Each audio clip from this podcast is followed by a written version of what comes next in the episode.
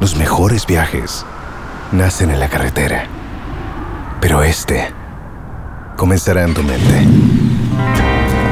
¿Escuchas ese rugido? ¿Sientes la experiencia de poder? ¿La emoción de la libertad? Ya estás preparado para vivir tu nueva aventura. Nueva RAM 1500. Hecha para vivir. RAM es una marca registrada de FCI US LLC. Sepetuko, kurunzi ya falsafa, falsafa ya matukio, hadubini ya uhalisia. Tumesema ukosefu wa uadilifu ndilo tatizo kuu linalovuruga na kuharibu mipango mingi ambayo hutangazwa na viongozi wa kisiasa. Lack of integrity.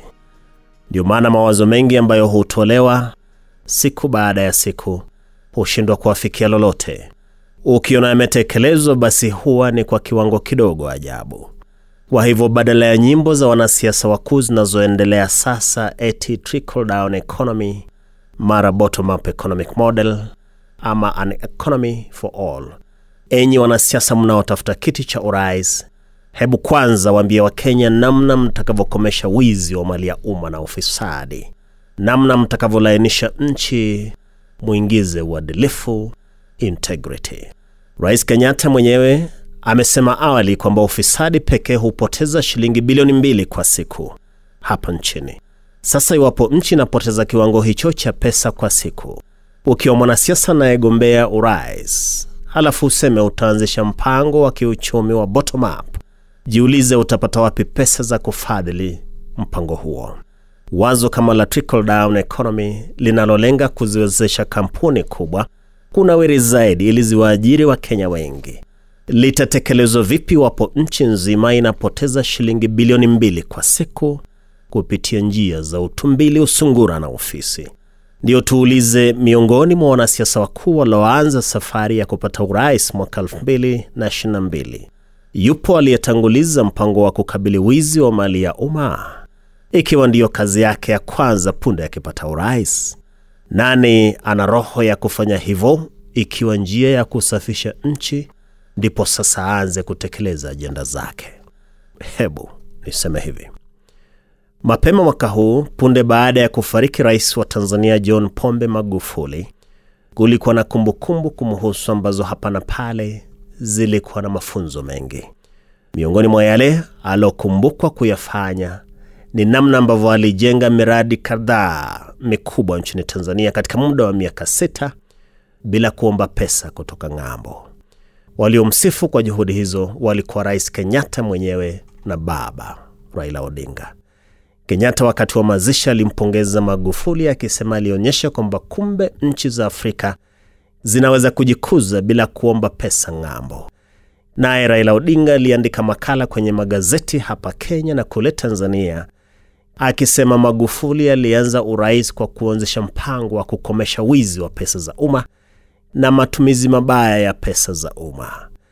Raila ambaye alikuwa rafikia Magufuli alisema Magufuli alikuwa mtendaji si kidogo, kwamba hakuwa mtu wa kuzungumza tu, hakuwa mtu wa kutangaza manifesto mikutanoni tu. Kwa hivyo akianza urais, serikali yake ilikomesha utumbili, usungura na ofisi kwanza, ilizinyakua pesa zilizokuwa zimeibwa na kufichwa na watu binafsi. Akatoa kauli mbiu kwamba kuiba mali ya umma ni sawa na kunywa sumu, na wengi walikutana na hiyo sumu na wakaionja.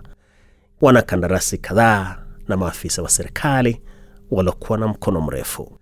Halafu Magufuli alikomesha matumizi ya pesa za umma kufadhili sherehe za taifa zisizo na umuhimu kwa wananchi. Akakomesha safari za maafisa wa serikali hasa nje ya nchi, maana zilikuwa zinatumia pesa nyingi ajabu.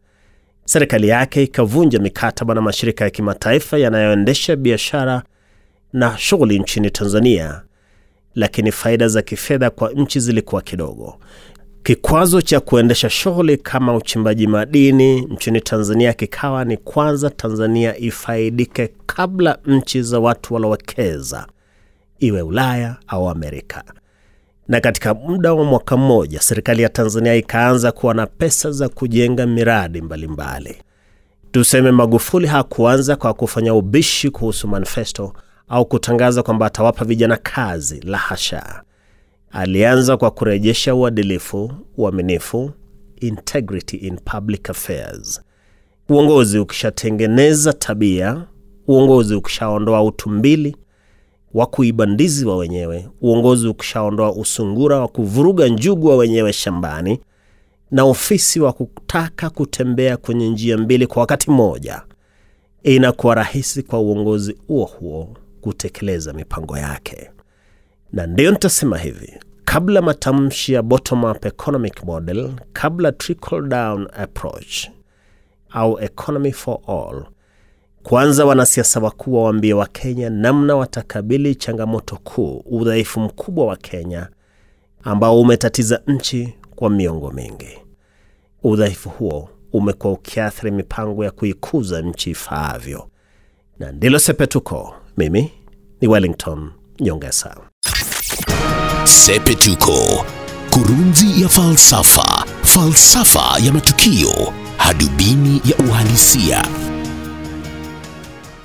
¿Escuchas ese rugido? ¿Sientes la experiencia de poder? ¿La emoción de la libertad? Ya estás preparado para vivir tu nueva aventura. Nueva Ram 1500, hecha para vivir. Ram es una marca registrada de FCA US LLC.